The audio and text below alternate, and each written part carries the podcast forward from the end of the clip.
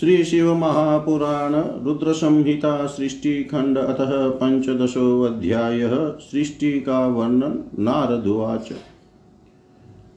विधे विधे महाभाग, धन्यस्त्वं शूरसत्तम श्राविताध्याद्भूता सेवकथा परमपावनी। तत्राद्भूता महादिव्या लिङ्गोत्पत्तिः श्रुता शुभा श्रुत्वा यस्याः प्रभावं च दुःखनाशो भवेदिह। अनन्तरं च यज्जातं माहात्म्यं चरितं तथा सृष्टेश्चैव प्रकारं च कथय त्वं विशेषत। ब्रह्मवाच सम्यक् पृष्टं च भवता यज्जातं तदनन्तरं कथयिष्यामि सङ्क्षेपाद्यथा पूर्वं श्रुतं मया अन्तर्हिते तदा देवे शिवरूपे सनातने अहं विष्णुश्च विप्रेन्द्र अधिकं सुखमाप्तवान् मया च विष्णुना रूपम् हंसवाराहयोस्तदा। सम्भृतं तु ततस्ताभ्यां लोकसर्गावनेच्छया। नारदुवाच विधे भ्रमणमहाप्राज्य संशयो हृदि मे महान्। कृपां कृत्वा तुलां शीघ्रं तं नाशयितुमहर्षि हंसवाराहयोरूपं युवाभ्यां च धृतं कथम्। अन्यद्रूपं विहायैव किमत्र वदकारणम्। श्रुत्वाच इत्येतद्वचनं श्रुत्वा नारदस्य महात्मन स्मृत्वा शिवपदाम्भोजं ब्रह्मा सादरमब्रवीत्। ब्रह्मोवाच। हंसस्य चोर्धवगमने गतिर्भवति निश्चला। तत्त्वा तत्त्वविवेकोऽस्ति जलदुग्धविभागवत्। अज्ञानज्ञानयोस्तत्त्वं विवेचयति हंसक। हंसरूपं धृतं तेन ब्रह्मणा सृष्टिकारिणा। विवेको नैव लब्धश्च यतो हंसो व्यलीयत। शिवस्वरूपतत्त्वस्य, ज्योतिरूपस्य नारद। सृष्टिप्रवृत्तिकामस्य, कथं ज्ञानं प्रजायते। यतो लब्धो विवेकोऽपि न मया हंसरूपिणा। गमने यदो वराहस्य गतिर्भवति निश्चला। धृतं वाराहरूपं हि विष्णुना वनचारिणा अथवा भवकल्पार्थं तदरूपं हि प्रकल्पितं। विष्णुना च वराहस्य भुवनावन्कारिणा। यद्दिनं हि समारभ्य तदरूपं धृतवान् हरि। तद्दिनं प्रतिकल्पौषो कल्पो वाराह संज्ञक। तदिच्छा वा यदा जाता तस्य रूपस्य धारणे। तद्दिनं प्रतिकल्पौषो कल्पो वाराह संज्ञक। इति प्रश्नोत्तरं दत्तं प्रस्तुतं शृणु नारद। स्मृत्वा शिवपदाम्भोजं वक्ष्ये सृष्टिविधिं मुने। अन्तर्हिते महादेवे, त्वहं लोकपितामह। तदीयं वचनं कर्तुम् अध्यायन् ध्यानतत्पर। नमस्कृत्य तदा शम्भुं ज्ञानं प्राप्य हरिस्तदा। आनन्दं परमं गत्वा सृष्टिं कर्तुं मनोदधे। विष्णुश्चापि तदा तत्र प्रणिपत्य सदाशिवम् उपदिश्य च माँ तात यन्तर्धानमुपागत। ब्रह्माण्डाच्पहिर्गत्वा प्राप्य शम्भोरनुग्रहम्। वैकुण्ठनगरं गत्वा तत्रोवास हरिसदा। अहं स्मृत्वा शिवं तत्र विष्णुं वै सृष्टिकाम्यया। पूर्वं सृष्टं जलं यच्च तत्राञ्जलिमुदा क्षिपम् अतोऽण्डं भव तत्र चतुर्विंशतिसंज्ञकं विराडरूपं भूद्विप्र जलरूपं पश्यत तत संशयमापन्नस्तपस्तेपेषु दारुणम् द्वादशाब्दमहं तत्र विष्णुध्यानपरायण तस्मिंश्च समये तात प्रादुर्भूतो हरिस्वयं मामुवाच महाप्रीत्या मदङ्गं संस्पर्शन्मुदा विष्णुरुवाच वरं ब्रूहि प्रसन्नोऽस्मि नादेयो विद्यते तव। वरं ब्रूहि प्रसन्नोऽस्मि नादेयो विद्यते तव। भ्रमणशम्भुप्रसादेन सर्वं दातुं समर्थक। ब्रह्मोवाच, युक्तं मे तन्महाभाग दत्तोऽहं शम्भुना तदुक्तं याचते मेध्य देहि विष्णो नमोऽस्तु ते विराडरूपमिदं ह्याण्ड चतुर्विंशतिसंज्ञकम् न चैतन्यं भवत्यादौ जडीभूतं प्रदृश्यते प्रादुर्भूतो भवानद्य शिवानुग्रहतो हरे प्राप्तं शङ्करसम्भूत्यायण्डं चैतन्यमावह प्रादुर्भूतो भवानद्य शिवानुग्रहतो हरे। प्राप्तं शङ्करसम्भूत्यायण्डं चैतन्यमावह इत्युक्ते च महाविष्णुशम्भो राज्ञा परायण अनन्तरूपमास्ताय प्रविवेश तदण्डकम् सहस्रशीर्षा पुरुष, सहस्राक्ष, सहस्रपात्। स भूमिं सर्वतः स्पृत्वा तदण्डं व्याप्तवानिति। प्रविष्टे विष्णुना तस्मिन्नण्डे सम्यक् स्तुतेन मे। सचेतनं भूदण्डं चतुर्विंशतिसंज्ञकम्। पातालादिसमारभ्य सत्यलोकाधिपस्वयं राजते स्म हरिस्तत्र वैराजपुरुषः प्रभु। कैलासनगरं रम्यं सर्वोपरि विराजितं निवासातं निजस्येव पञ्चवक्त्रश्चकारः। ब्रह्माण्डस्य तथा नाशै वैकुण्ठस्य च तस्य च कदाचिदेव देवर्षै नाशो नास्ति तयोरिह। सत्यं सत्यं पदमुपाश्रित्य स्थितोऽहं मुनिषत्तम।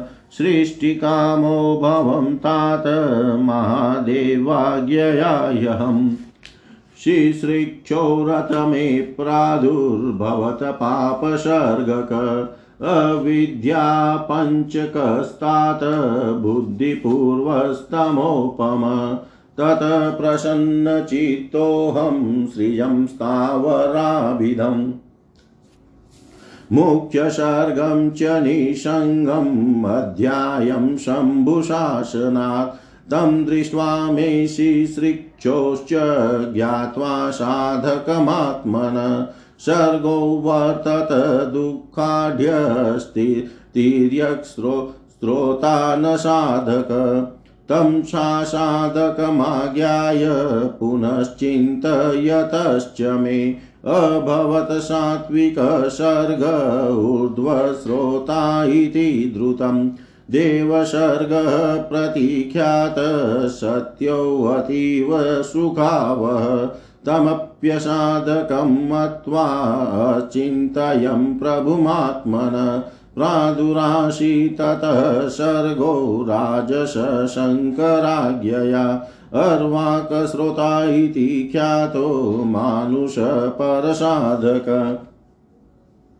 महादेवाज्ञया सर्गस्ततो भूतादिको भवत् इति पञ्चविधा सृष्टिप्रवृता वै कृता मया त्रयसर्गाः प्रकृत्याश्च ब्रह्मण परिकीर्तिता तत्राद्यो महतसर्गो द्वितीयसूक्ष्मभौतिक वैकारिकस्तृतीयश्च इत्येते प्राकृतास्त्रय एवं चाष्टविधा सर्गा प्राकृतैर्वैकृतैः सह।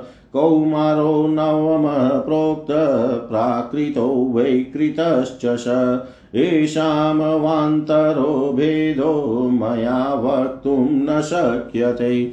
अल्पत्वादुपयोगस्य वच्मि सर्गं द्विजात्मकं कौमारः शनकादीनां यत्र सर्गो महान्भूत शनकाद्या सुता मेहि मानसा ब्रह्मसंहिता महावैराग्यसम्पन्ना अभवन् पञ्चसुव्रता।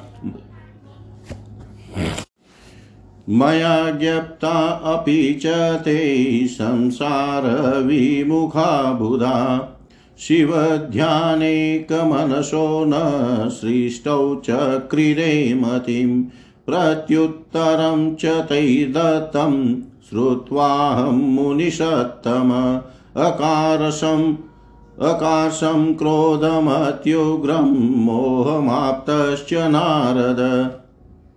क्रुधस्य मोहितस्यात् विह्वल्लस्य मुने मम क्रोधेन खलु नेत्राभ्यां प्रापत्थनश्रुबिन्दव। तस्मिन्नवसरे तत्र स्मृतेन मनसा मया प्रभोति प्रबोधितोऽहं त्वरितम् हि विष्णुना तप कुरु शिवस्येति हरिणा शिक्षितोऽप्यहम्। तपोऽकारी महदघोरं परमं मुनिशतं तपस्यतश्च सृष्ट्यर्थं भ्रुवोर्घ्राणस्य मध्यत।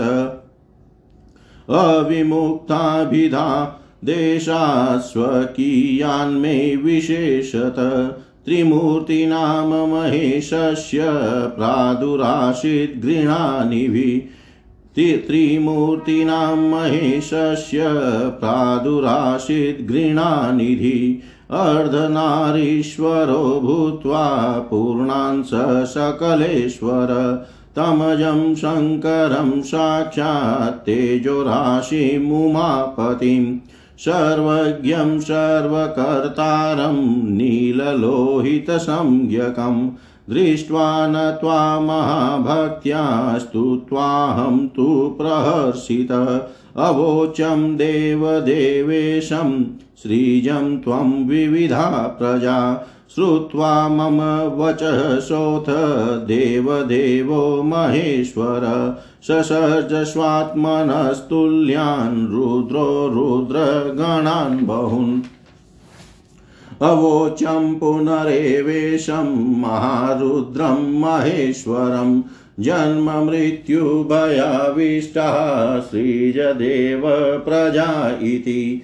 एवं श्रुत्वा महादेवो मदवच करुणानिधि प्रहस्योवाच माँ सद्य प्रहस्य मुनिषत्तम महादेवुवाच जन्ममृत्युभयाविष्टा नाहं सक्ष्यै प्रजाविधै, अशोभनः कर्मवशः, निमग्ना दुःखवारिधौ अहं दुःखोदधौ मग्ना उदरिष्यामि च प्रजा। सम्यक् ज्ञानप्रदानेन गुरुमूर्तिपरिग्रह।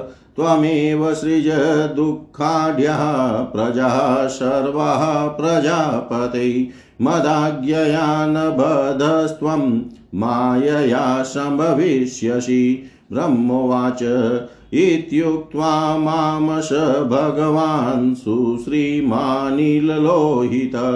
सगणः पश्यतो मे द्रुतमन्तर्दधे हर सगणः पश्यतो मे द्रुतमन्तर्दधे हर जय जय श्री शिव महापुराणे द्वितीयायां रुद्रसंहितायां प्रथमखण्डे सृष्ट्युपक्रमै। रुद्रावताराविर्भाववर्णनं नाम पञ्चदशोऽध्यायः। सर्वं श्रीशां सदाशिवार्पणम् अस्तु। ॐ विष्णवे नम, ॐ विष्णवे नमः, ॐ विष्णवे नमः। पंचदशोऽध्याय सृष्टि का वर्णन हिंदी भावार्थ। नारद जी बोले, हे महाभाग, हे विधे, हे देवश्रेष्ठ आप धन्य हैं। आपने आज यह शिव की परम पावनी अद्भुत कथा सुनाई। इसमें सदा शिव की लिंगोत्पत्ति की जो कथा हमने सुनी है, वह महादिव्य कल्याणकारी और अद्भुत है, जिसके प्रभाव मात्र को ही सुनकर दुख नष्ट हो जाते हैं। इस कथा के पश्चात जो हुआ उसका महात्म्य और उसके चरित्र का वर्णन करें। यह सृष्टि किस प्रकार से हुई, इसका भी आप विशेष रूप से वर्णन करें। ब्रह्मा जी बोले, आपने यह उचित ही पूछा है। तदनंतर जो हुआ और मैंने जैसे पहले सुना है, वैसा ही मैं संक्षेप में कहूँगा। हे विप्रेंद्र, जब सनातन देव शिव अपने स्वरूप में अंतर्धान हो गए, तब मैंने और भगवान विष्णु ने महान सुख की अनुभूति की। तदनंतर हम दोनों ब्रह्मा और विष्णु ने अपने अपने हंस और वाराह रूप का परित्याग किया। सृष्टि संरचना और उसके पालन की इच्छा से हम दोनों उस शिव की माया के दोनों प्रकारों से घिर गए। नारद जी बोले, हे विधे हे महाप्राज्य भ्रमण मेरे हृदय में महान संदेह है। अतुलनीय कृपा करके शीघ्र ही उसको नष्ट करें। अन्य रूपों को छोड़कर आप दोनों ने हंस और वारह का ही रूप क्यों धारण किया? इसका क्या कारण है, बताइए? सूत जी बोले महात्मा नारद जी का यह वचन सुनकर ब्रह्मा ने शिव के चरणार विंदों का स्मरण करके आदर पूर्वक यह कहना प्रारंभ किया। ब्रह्मा जी बोले, हंस की निश्चल गति ऊपर की ओर गमन करने में ही होती है। जल और दूध को पृथक पृथक करने के समान तत्व और अतत्व को भी जानने में वह समर्थ होता है। अज्ञान एवं ज्ञान के तत्व का विवेचन हंस ही कर सकता है, इसलिए सृष्टि करता मुझ ब्रह्मा ने हंस का रूप धारण किया। हे नारद, प्रकाश स्वरूप शिव तत्व का विवेक वह हंस रूप प्राप्त न कर सका, अतः उसे छोड़ देना पड़ा।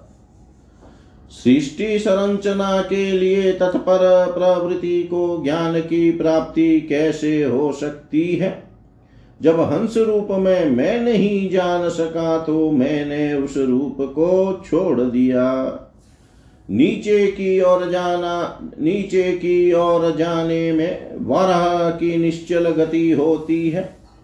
इसलिए विष्णु ने उस सदा शिव के अद्भुत लिंग के मूल भाग में पहुँचने की इच्छा से वारह का ही रूप धारण किया।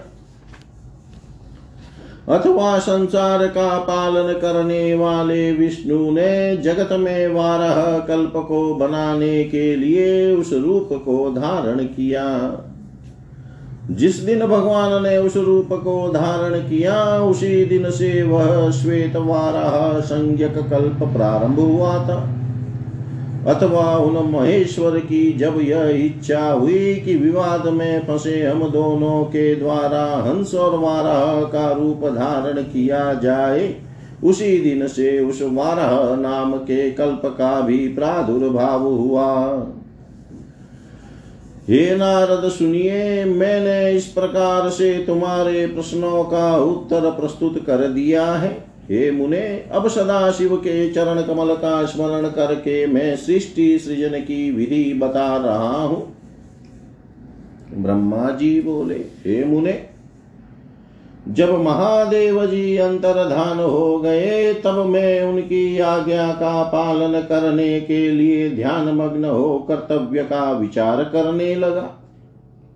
उस समय भगवान शंकर को नमस्कार करके श्री हरि से ज्ञान पाकर परमानंद को प्राप्त होकर मैंने सृष्टि करने का ही निश्चय किया।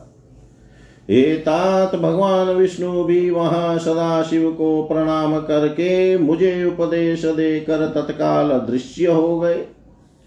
वे ब्रह्मांड से बाहर जाकर भगवान शिव की कृपा प्राप्त करके वे कुंठ धाम में पहुंचकर सदा वहीं रहने लगे। मैंने सृष्टि की इच्छा से भगवान शिव और विष्णु का स्मरण करके पहले के रचे हुए जल में अपनी अंजलि डालकर जल को ऊपर की ओर उछाला। इससे वहाँ चौबीस तत्वों वाला एक अंड प्रकट हुआ। हे विप्र, उस जल रूप अंड को मैं देख भी न सका। इतने में वह विराट आकार वाला हो गया। उसमें चेतनता न देख कर मुझे बड़ा संशय हुआ और मैं अत्यंत कठोर तप करने लगा। बारह वर्षों तक मैं भगवान विष्णु के चिंतन में लगा रहा। तात उस समय के पूर्ण होने पर भगवान श्री हरि स्वयं प्रकट हुए और बड़े प्रेम से मेरे अंगों का स्पर्श करते हुए मुझसे प्रसन्नता पूर्वक कहने लगे। विष्णु बोले हे भ्रमण आप वर मांगिए। मैं प्रसन्न हूँ। मुझे आपके लिए कुछ भी अधेय नहीं है। भगवान शिव की कृपा से मैं सब कुछ देने में समर्थ हूँ। ब्रह्मा जी बोले, हे महाभाग, आपने जो मुझ पर कृपा की है, वह सर्वथा उचित ही है। क्योंकि भगवान शंकर ने मुझे आपके हाथों में सौंप दिया था। हे विष्णु, आपको नमस्कार है। आज मैं आपसे जो कुछ माँगता हूँ उसे दीजिए। हे प्रभो, यह विराट रूप तथा चौबीस तत्वों से बना हुआ अंड किसी तरह चेतन नहीं हो रहा है। यह जड़ी भूत दिखाई देता है। हे हरे, इस समय भगवान शिव की कृपा से आप यहाँ प्रकट हुए हैं। अतः शंकर की शक्ति से संभूत इस अंड में चेतनता लाइए। मेरे ऐसा कहने पर शिव की आज्ञा में तत्पर रहने वाले महाविष्णु ने अनंत रूप का आश्रय लेकर उस अंड में प्रवेश किया। उस समय उन परम पुरुष के सहस्रो मस्तक, सहस्रो नेत्र और सहस्रो पैर थे। उन्होंने भूमि को सब ओर से घेर कर उस अंड को व्याप्त कर लिया। मेरे द्वारा भली भांति स्तुति किए जाने पर जब श्री विष्णु ने उस अंड में प्रवेश किया, तब वह चौबीस तत्वों वाला अंड सचेतन हो गया। पाताल से लेकर सत्यलोक तक की अवधि वाले उस अंड के रूप में वहाँ विराट श्री हरि ही विराज रहे हैं।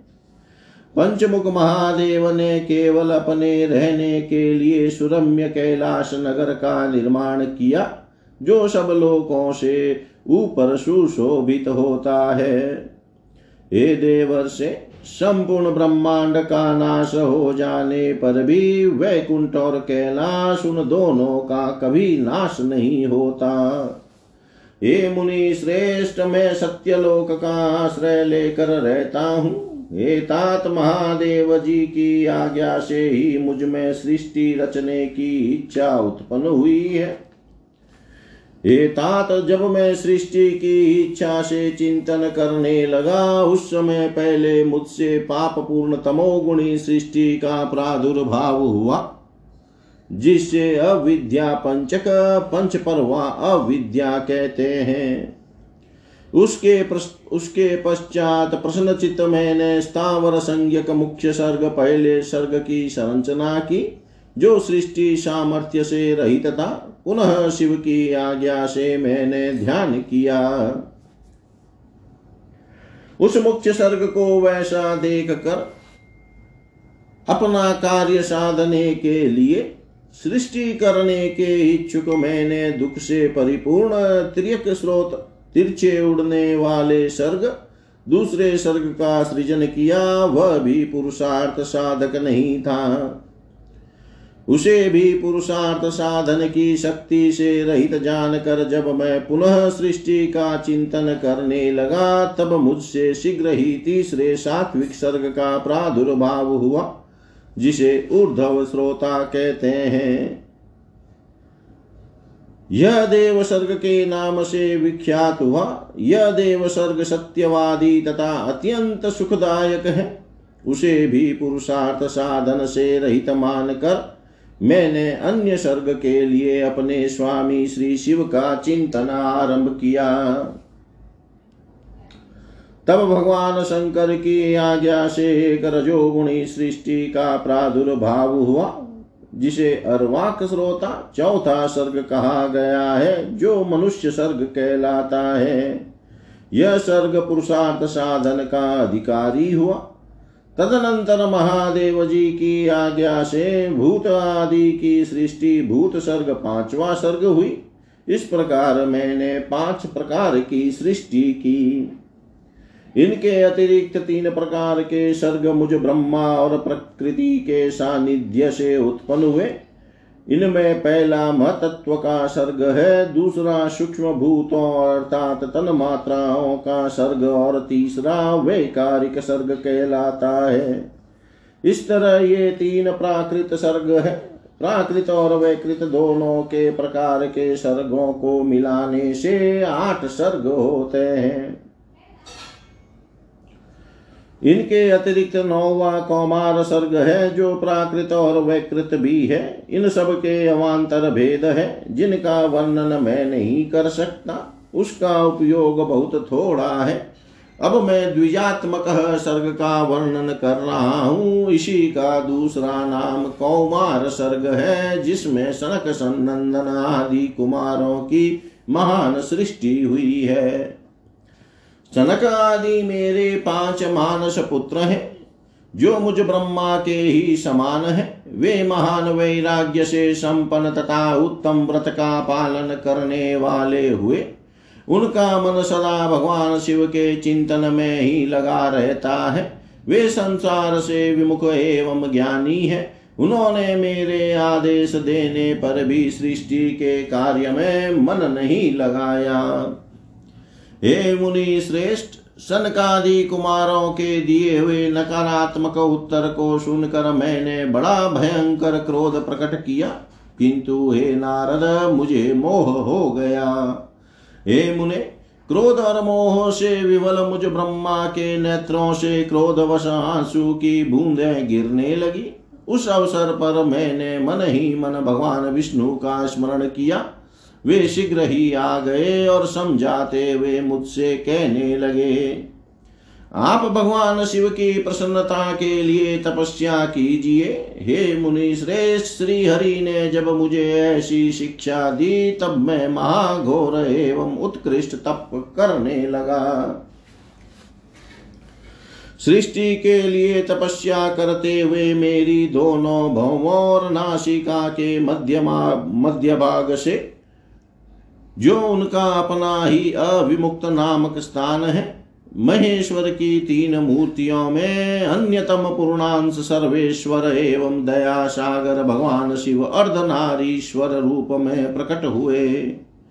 जो जन्म से रहित तेज की राशि सर्वज्ञ तथा सर्वकर्ता है उन नील लोहित नामधारी भगवान उमा वल्लभ को सामने देख कर बड़ी भक्ति से मस्तक झुकाकर उनकी स्तुति करके मैं बड़ा प्रसन्न हुआ और उन देव देवेश्वर से बोला, हे प्रभु, आप विविध जीवों की सृष्टि करें। मेरी यह बात सुनकर उन देवादि देव महेश्वर रुद्र ने अपने ही समान भूत से रुद्र गणों की सृष्टि की। तब मैंने स्वामी महेश्वर महारुद्र से फिर कहा, हे देव, आप ऐसे जीवों की सृष्टि करे जो जन्म और मृत्यु के भय से युक्त हो। हे मुनि श्रेष्ठ, मेरी ऐसी बात सुनकर करुणा सागर महादेव जी हंसकर मुझसे कहने लगे। महादेव जी बोले विधे में जन्म और मृत्यु के भय से युक्त अशोभन जीवों की सृष्टि नहीं करूँगा, क्योंकि वे कर्मों के अधीन होकर दुख के समुद्र में डूबे रहेंगे। मैं तो गुरु का स्वरूप धारण करके उत्तम ज्ञान प्रदान कर दुख के सागर में डूबे हुए उन जीवों का उद्धार मात्र करूँगा, उन्हें पार करूँगा। हे प्रजापते, दुख में डूबे हुए समस्त जीवों की सृष्टि तो आप करें। मेरी आज्ञा से इस कार्य में प्रवृत्त होने के कारण आपको माया नहीं बाँध सकेगी। ब्रह्मा जी बोले, मुझसे ऐसा कहकर श्रीमान भगवान नील लोहित महादेव मेरे देखते ही देखते अपने पार्षदों के साथ तत्काल अंतर्धान हो गए। जय जय श्री शिव महापुराणे द्वितीयायां रुद्रसंहितायां प्रथमखण्डे सृष्ट्युक्रमै रुद्रावताराविर्भाववर्णनं नाम पञ्चदशोऽध्यायः। सर्वं श्रीशां सदाशिवार्पणम् अस्तु। ॐ विष्णवे नमः, ॐ विष्णवे नमः, ॐ विष्णवे नमः। श्री शिव महापुराण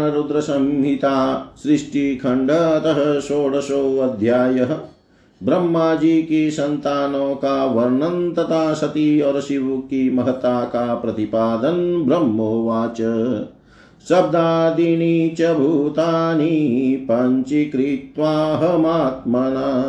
तेभ्यः स्थूलं नभो वायुं, वह्निं चेव जलं महिं। पर्वताश्च, समुद्राश्च, वृक्षादीनपि नारद।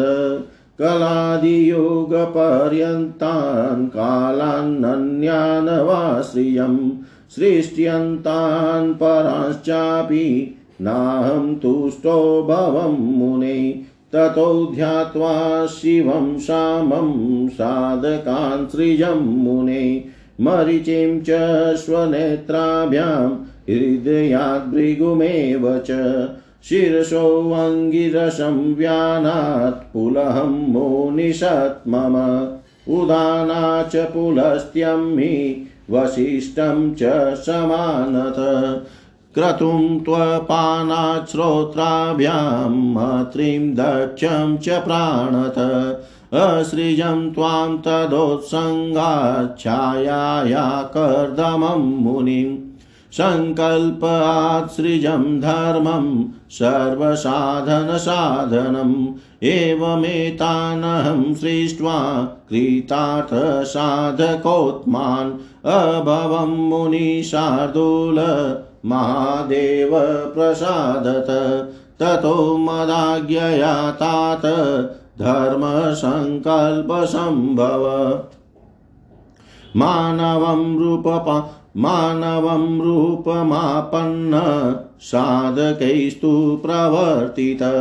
ततौ सृजं स्वगात्रेभ्यो विविधेभ्यो मितान् सुतान्। सुरासुरादिकास्तेभ्यो दत्त्वा तां तां तनुं मुने। ततोऽहं शङ्करे नाथ प्रेरितोऽन्तर्गतेन हि द्विधा कृत्वात्मनो देहं द्विरूपश्चाभवं मुने। अर्धेन नारीपुरुषचार्धेन सन्ततो मुने। शतस्यामसृजद्वन्द्व सर्वसाधनमुत्तमम्।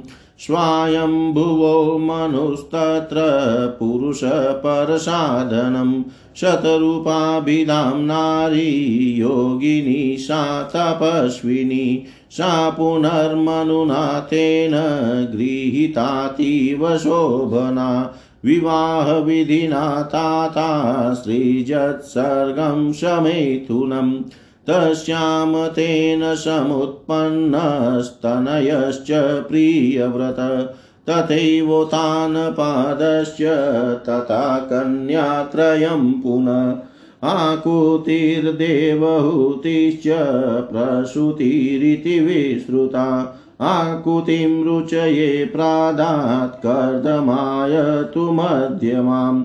ददौ प्रसूतिं दक्षायोत्तानपादानुजां सुतां, तासां प्रसूतिप्रसवै सर्वं व्याप्तं चराचरम्।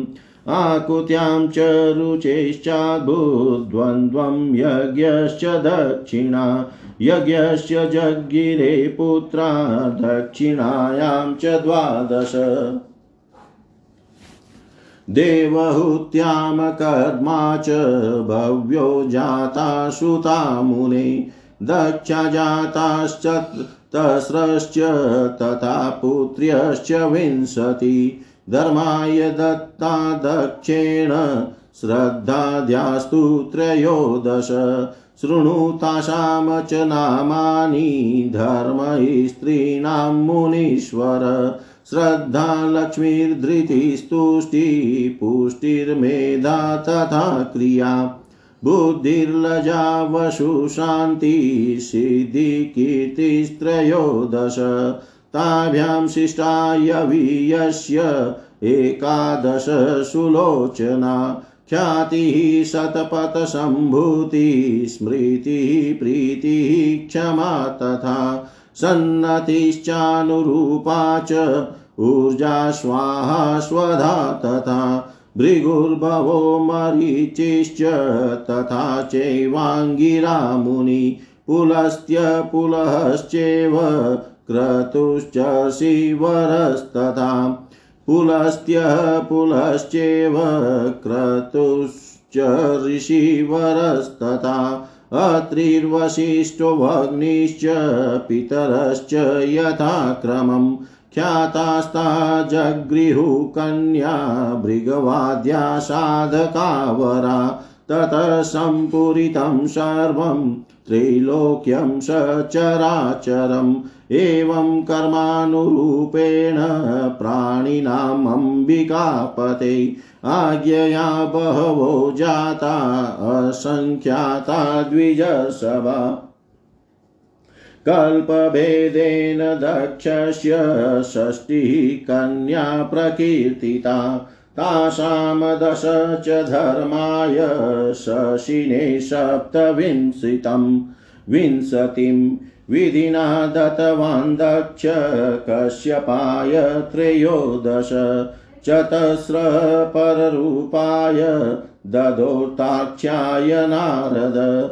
भृगवङ्गिरकृशाश्वेभ्यो द्वे द्वे कन्ये च दत्तवान्। ताभ्यस्तेभ्यस्तु सञ्जाता भव्यसृष्टिश्चराचरा त्रयोदशमितास्तस्मै कश्यपाय महात्मने दत्ता दक्षेण या कन्या विधिवन्मुनिषत्तम। तासां प्रसूतिभिर्व्याप्तं त्रैलोक्यं सचराचरम् स्थावरं जङ्गमं चैव शून्यं नेव तु किंचन देवाश्च ऋषयश्चैव दैत्याश्चैव प्रजगिरै वृक्षाश्च पक्षिणश्चैव सर्वे पर्वतविरुध दक्षकन्याप्रसूतैश्च व्याप्तमेवं चराचरम् पातालतलमारभ्य सत्यलोकावधिध्रुवम् ब्रह्माण्डं सकलं व्याप्तं, शून्यं नेव कदाचन, एवं सृष्टिकृता सम्यक् ब्रह्मणा शम्भुशासनात्, सती नाम त्रिशूलाग्रैः सदा रुद्रेण रक्षिता तपोऽर्थनिर्मिता पूर्वं शम्भुना सर्वविष्णुना सेवदक्षात् समुद्भूता, लोककार्यार्थमेव च, लीलां चकार बहुशो भक्तोद्धरणहेतवे वामाङ्गो यस्य वैकुण्ठो, दक्षिणाङ्गोऽहमेव च, रुद्रो हृदयजो यस्य त्रिविधस्तु शिवस्मृत। अहं विष्णुश्च रुद्रश्च गुणास्त्रय उदाहृता, स्वयं सदा निर्गुणश्च परब्रह्माव्यय शिव। विष्णुसत्त्वं रजोऽहं च तमो रुद्र उदाहृत, लोकाचारत इत्येवं नामतो वस्तुतोऽन्यथा। अन्तस्तमो बहिः सत्त्वो विष्णुरुद्रस्तथा मत। अन्तः सत्त्वस्तमो बाह्यो रजोऽहं सर्वथा मुने। राजसी च सुरा देवी, सत्त्वरूपा तु सा सती। लक्ष्मीस्तमो मयि ज्ञेया त्रिरूपा च शिवा परा एवं शिवा सती भूत्वा शङ्करेण विवाहिता। पितुर्यज्ञै तनुं त्यक्त्वा नादरात् स्वपदं ययो। पुनश्च पार्वती जाता देवप्रार्थनया शिवा। तप कृत्वा सुविपुलं पुनः शिवमुपागता। तस्य नामान्यनेकानि जातानि च मुनीश्वर, कालिका, चण्डिका, भद्रा, चामुण्डा, विजया, जया, जयन्ती, भद्रकाली च, दुर्गा, भगवतीति च। कामाख्या कामदायम्बा मृडानि, सर्वमङ्गला, नामधेयान्यनेकानि, भुक्तिमुक्तिप्रदानि च। गुणकर्मानुरूपाणि पाप्रायस्तत्र पार्वती गुणमयस्तथा देव्यो देवा गुणमयास्त्रय मिलित्वा विविधं सृष्टेश्चक्रुस्ते कार्यमोत्तमम्। एवं सृष्टिप्रकारस्ते वर्णितो मुनिषत्तम शिवाज्ञया विरचितो ब्रह्मण्डस्य मयाखिल। परं ब्रह्म शिवप्रोक्तस्तस्य रूपास्त्रयशुरा अहं विष्णुश्च रुद्रश्च गुणभेदानुरूपत। शिवया रमतेश्वैरं शिवलोके मनोरमे स्वतन्त्रः परमात्मा हि निर्गुणसगुणोऽपि वै। तस्य पूर्णावतारो हि रुद्रः साक्षात् शिवस्मृत कैलासे भवनं रम्यं पञ्चवक्त्रश्चकारः। ब्रह्माण्डस्य तथा नाशे तस्य नाशोऽस्ति वै नहि। ब्रह्माण्डस्य तथा नाशे तस्य नाशोऽस्ति वै नहि। जय जय श्री शिव महापुराणे द्वितीयायां रुद्रसंहितायां प्रथमखण्डे सृष्ट्युपक्रमै ब्रह्मनारदसंवादे सृष्टिवर्णनं नाम षोडशोऽध्यायः। सर्वं श्रीशां सदाशिवार्पणम् अस्तु। ॐ विष्णवे नमः, ॐ विष्णवे नमः, ॐ विष्णवे नमः। षोडशो अध्याय ब्रह्मा जी की संतानों का वर्णन तथा सती और शिव की महता का प्रतिपादन हिंदी भावा। ब्रह्मा जी बोले, हे नारद, तदनंतर मैंने शब्द आदि सूक्ष्म भूतों का स्वयं ही पंचीकरण करके उनसे स्थूल आकाश, वायु, अग्नि, जल, पृथ्वी की सृष्टि की। पर्वतों, समुद्रों, वृक्षों और कला से लेकर युग पर्यंत कालों की रचना की। मुने, उत्पत्ति और विनाश वाले और भी बहुत से पदार्थों का मैंने निर्माण किया, परंतु इससे मुझे संतोष नहीं हुआ। तब शाम शिव का ध्यान करके मैंने साधना साधना परायण पुरुषों की सृष्टि की।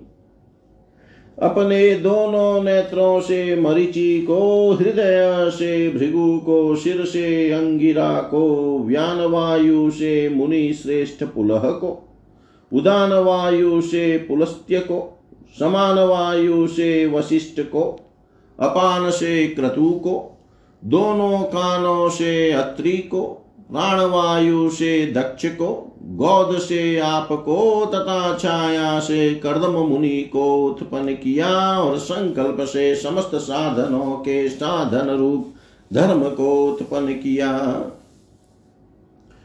हे मुनि श्रेष्ठ, इस प्रकार महादेव जी की कृपा से इन उत्तम साधकों की सृष्टि करके मैंने अपने आप को कृतार्थ समझा।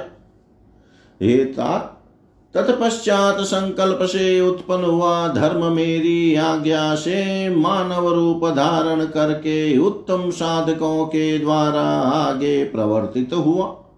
हे मुने, इसके बाद मैंने अपने विभिन्न अंगों से देवता सुर आदि असंख्य पुत्रों की सृष्टि की और उन्हें भिन्न भिन्न शरीर प्रदान किया। हे मुने तदनंतर अंतर्यामी भगवान शंकर की प्रेरणा से अपने शरीर को दो भागों में विभक्त करके मैं दो रूपों वाला हो गया। हे नारद, आधे शरीर से मैं स्त्री हो गया और आधे से पुरुष। उस पुरुष ने उस स्त्री के गर्भ से सर्व साधन समर्थ उत्तम जोड़े को उत्पन्न किया। उस जोड़े में जो पुरुष था, वही स्वयं भूव मनु के नाम से प्रसिद्ध हुआ।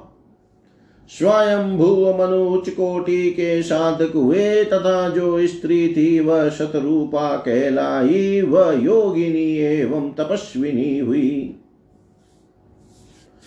हे तात मनु ने वैवाहिक विधि से अत्यंत सुंदरी शतरूपा का पाणी ग्रहण किया और उससे वे मैथुन जनित सृष्टि उत्पन्न करने लगे।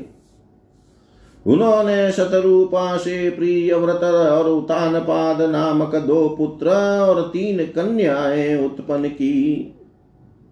कन्याओं के नाम थे आकुति, देवहूति और प्रसूति। मनु ने आकुति का विवाह प्रजापति रुचि के साथ किया। मज, मजली पुत्री देवहूति कर्दम को ब्याह दी और उतान पाद की सबसे छोटी बहन प्रसूति प्रजापति दक्ष को दे दी। उनमें प्रसूति की संतानों से समस्त चराचर जगत व्याप्त है। रुचि के द्वारा आकुति के गर्भ से यज्ञ और दक्षिणा नामक स्त्री पुत्र का जोड़ा उत्पन्न हुआ। यज्ञ से दक्षिणा के गर्भ से बारह पुत्र हुए। हे मुने, कर्दम द्वारा देवहूति के गर्भ से बहुत सी पुत्रियाँ उत्पन्न हुई। दक्ष से चौबीस कन्याएँ हुई। दक्ष ने उनमें से श्रद्धा आदि तेरह कन्याओं का विवाह धर्म के साथ कर दिया। हे मुनीश्वर, धर्म की उन पत्नियों के नाम सुनिए। श्रद्धा, लक्ष्मी, धृति, तुष्टि, पुष्टि, मेधा, क्रिया, बुद्धि, लज्जा, वसु, शांति, सिद्धि और कीर्ति, ये सब तेरह हैं। इनसे छोटी शेष ग्यारह सुंदर नेत्रों वाली कन्याएँ ख्याति सत्पथा संभूति स्मृति प्रीति क्षमा सन्नति अनसुईया ऊर्जा स्वाहा तथा स्वधा थी भृगु भव मरीचि मुनि अंगिरा पुलस्त्य पुलह मुनि श्रेष्ठ क्रतु अत्रि वशिष्ठ भग्नि और पितरों ने क्रमशः इन ख्याति आदि कन्याओं का पाणी ग्रहण किया। भृगु आदि मुनि श्रेष्ठ साधक है। इनकी संतानों से समस्त त्रैलोक्य भरा हुआ है। इस प्रकार अंबिकापति महादेव जी की आज्ञा से प्राणियों के अपने पूर्व कर्मों के अनुसार असंख्य श्रेष्ठ द्विज उत्पन्न हुए। कल्प भेद से दक्ष की साठ कन्याएँ बताई गई है। दक्ष ने उनमें से दस कन्याएँ धर्म को सत्ताईस कन्याएँ चंद्रमा को और तेरह कन्याएँ कश्यप को विधि पूर्वक प्रदान कर दी। हे नारद, उन्होंने चार कन्याओं का विवाह श्रेष्ठ रूप वाले ताक्ष्य को ताक्ष्य के साथ कर दिया। उन्होंने भृगु अंगिरा और कृषाश्व को दो दो कन्याएँ अर्पित की। उन उन स्त्रियों तथा पुरुषों से बहुत सी चराचर सृष्टि हुई। हे मुनि श्रेष्ठ दक्ष ने महात्मा कश्यप को जिन तेरह कन्याओं का विधि पूर्वक दान किया था, उनकी संतानों से सारा त्रैलोक्य व्याप्त हो गया। स्थावर और जंगम कोई भी सृष्टि ऐसी नहीं जो उनकी संतानों से शून्य हो। देवता ऋषि दैत्य वृक्ष पक्षी पर्वत तथा तृणलता आदि सभी कश्यप पत्नियों से पैदा हुए।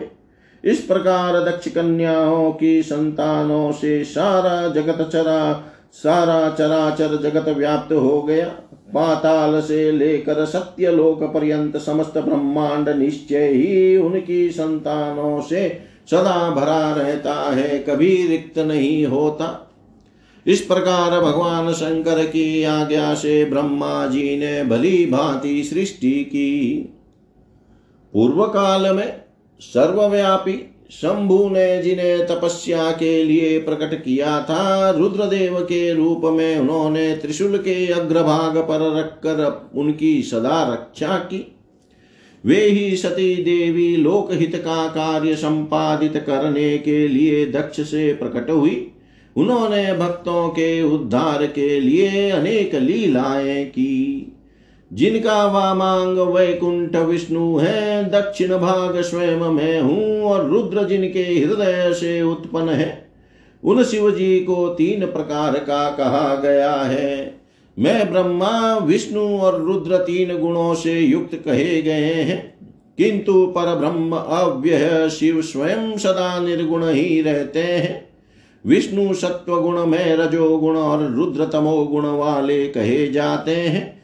लोकाचार में ऐसा व्यवहार नाम के कारण किया जाता है। किंतु वस्तु तत्व इससे सर्वता भिन्न है। विष्णु अंत अंतकरण से तमो गुण और बाहर से सत्व गुण से युक्त माने गए हैं। रुद्र अंतकरण से सत्व गुण और बाहर से तमो गुण वाले हैं और हे मुने, मैं सर्वथा रजो गुण वाला ही हूँ। ऐसे ही सुरा देवी रजोगुणी है। वे सती देवी सत्व स्वरूपा है और लक्ष्मी तमोमयी है। इस प्रकार पराम्बा को भी तीन रूपों वाली जानना चाहिए। इस प्रकार देवी शिवा देवी शिवा ही सती होकर भगवान शंकर से ब्याही गई। किंतु पिता के यज्ञ में पति के अपमान के कारण उन्होंने अपने शरीर को त्याग दिया और फिर उसे ग्रहण नहीं किया। वे अपने परम पद को प्राप्त हो गई। तत्पश्चात देवताओं की प्रार्थना से वे ही शिवा पार्वती रूप से प्रकट हुई और बड़ी भारी तपस्या करके उन्होंने पुनः भगवान शिव को प्राप्त कर लिया। हे मुनीश्वर, इस जगत में उनके अनेक नाम प्रसिद्ध हुए। उनके कालिका, चंडिका, भद्रा, चामुंडा, विजया, जया, जयंती, भद्रकाली, दुर्गा, भगवती, कामाख्या, कामदा अम्बा मृडानी और सर्वमंगला आदि अनेक नाम है, जो भोग और मोक्ष देने वाले हैं। ये नाम उनके गुण और कर्मों के अनुसार है। इनमें भी पार्वती नाम प्रधान है। इस प्रकार गुणमयी तीनों देवियों और गुणमय तीनों देवताओं ने मिलकर सृष्टि के उत्तम कार्य को निष्पन्न किया। मुनि श्रेष्ठ, इस प्रकार मैंने आपसे सृष्टि क्रम का वर्णन किया है। ब्रह्मांड का यह सारा भाग भगवान शिव की आज्ञा से मेरे द्वारा रचा गया है। भगवान शिव को पर ब्रह्म कहा गया है। मैं विष्णु और रुद्र, ये तीनों देवता गुण भेद से उन्हीं के रूप है। निर्गुण तथा सगुण रूप वाले वे स्वतंत्र परमात्मा मनोरम शिवलोक में शिवा के साथ स्वच्छंद विहार करते हैं। उनके पूर्णावतार रुद्र ही साक्षात शिव कहे गए हैं। उन्हीं पंचमुख शिव ने कैलाश पर अपना रमणिक भवन बना रखा है। प्रलय काल में ब्रह्मांड का नाश होने पर भी उसका नाश कभी नहीं होता। जय जय श्री शिव महापुराणे द्वितीयायां रुद्र संहितायां प्रथम खंडे सृष्ट्युपक्रमे ब्रह्म नारद संवादे सृष्टिवर्णनं नाम षोडशोऽध्याय सर्वं श्रीशां सदाशिवार्पणम् अस्तु। ॐ विष्णवे नम विष्णवे नम विष्णवे नमः।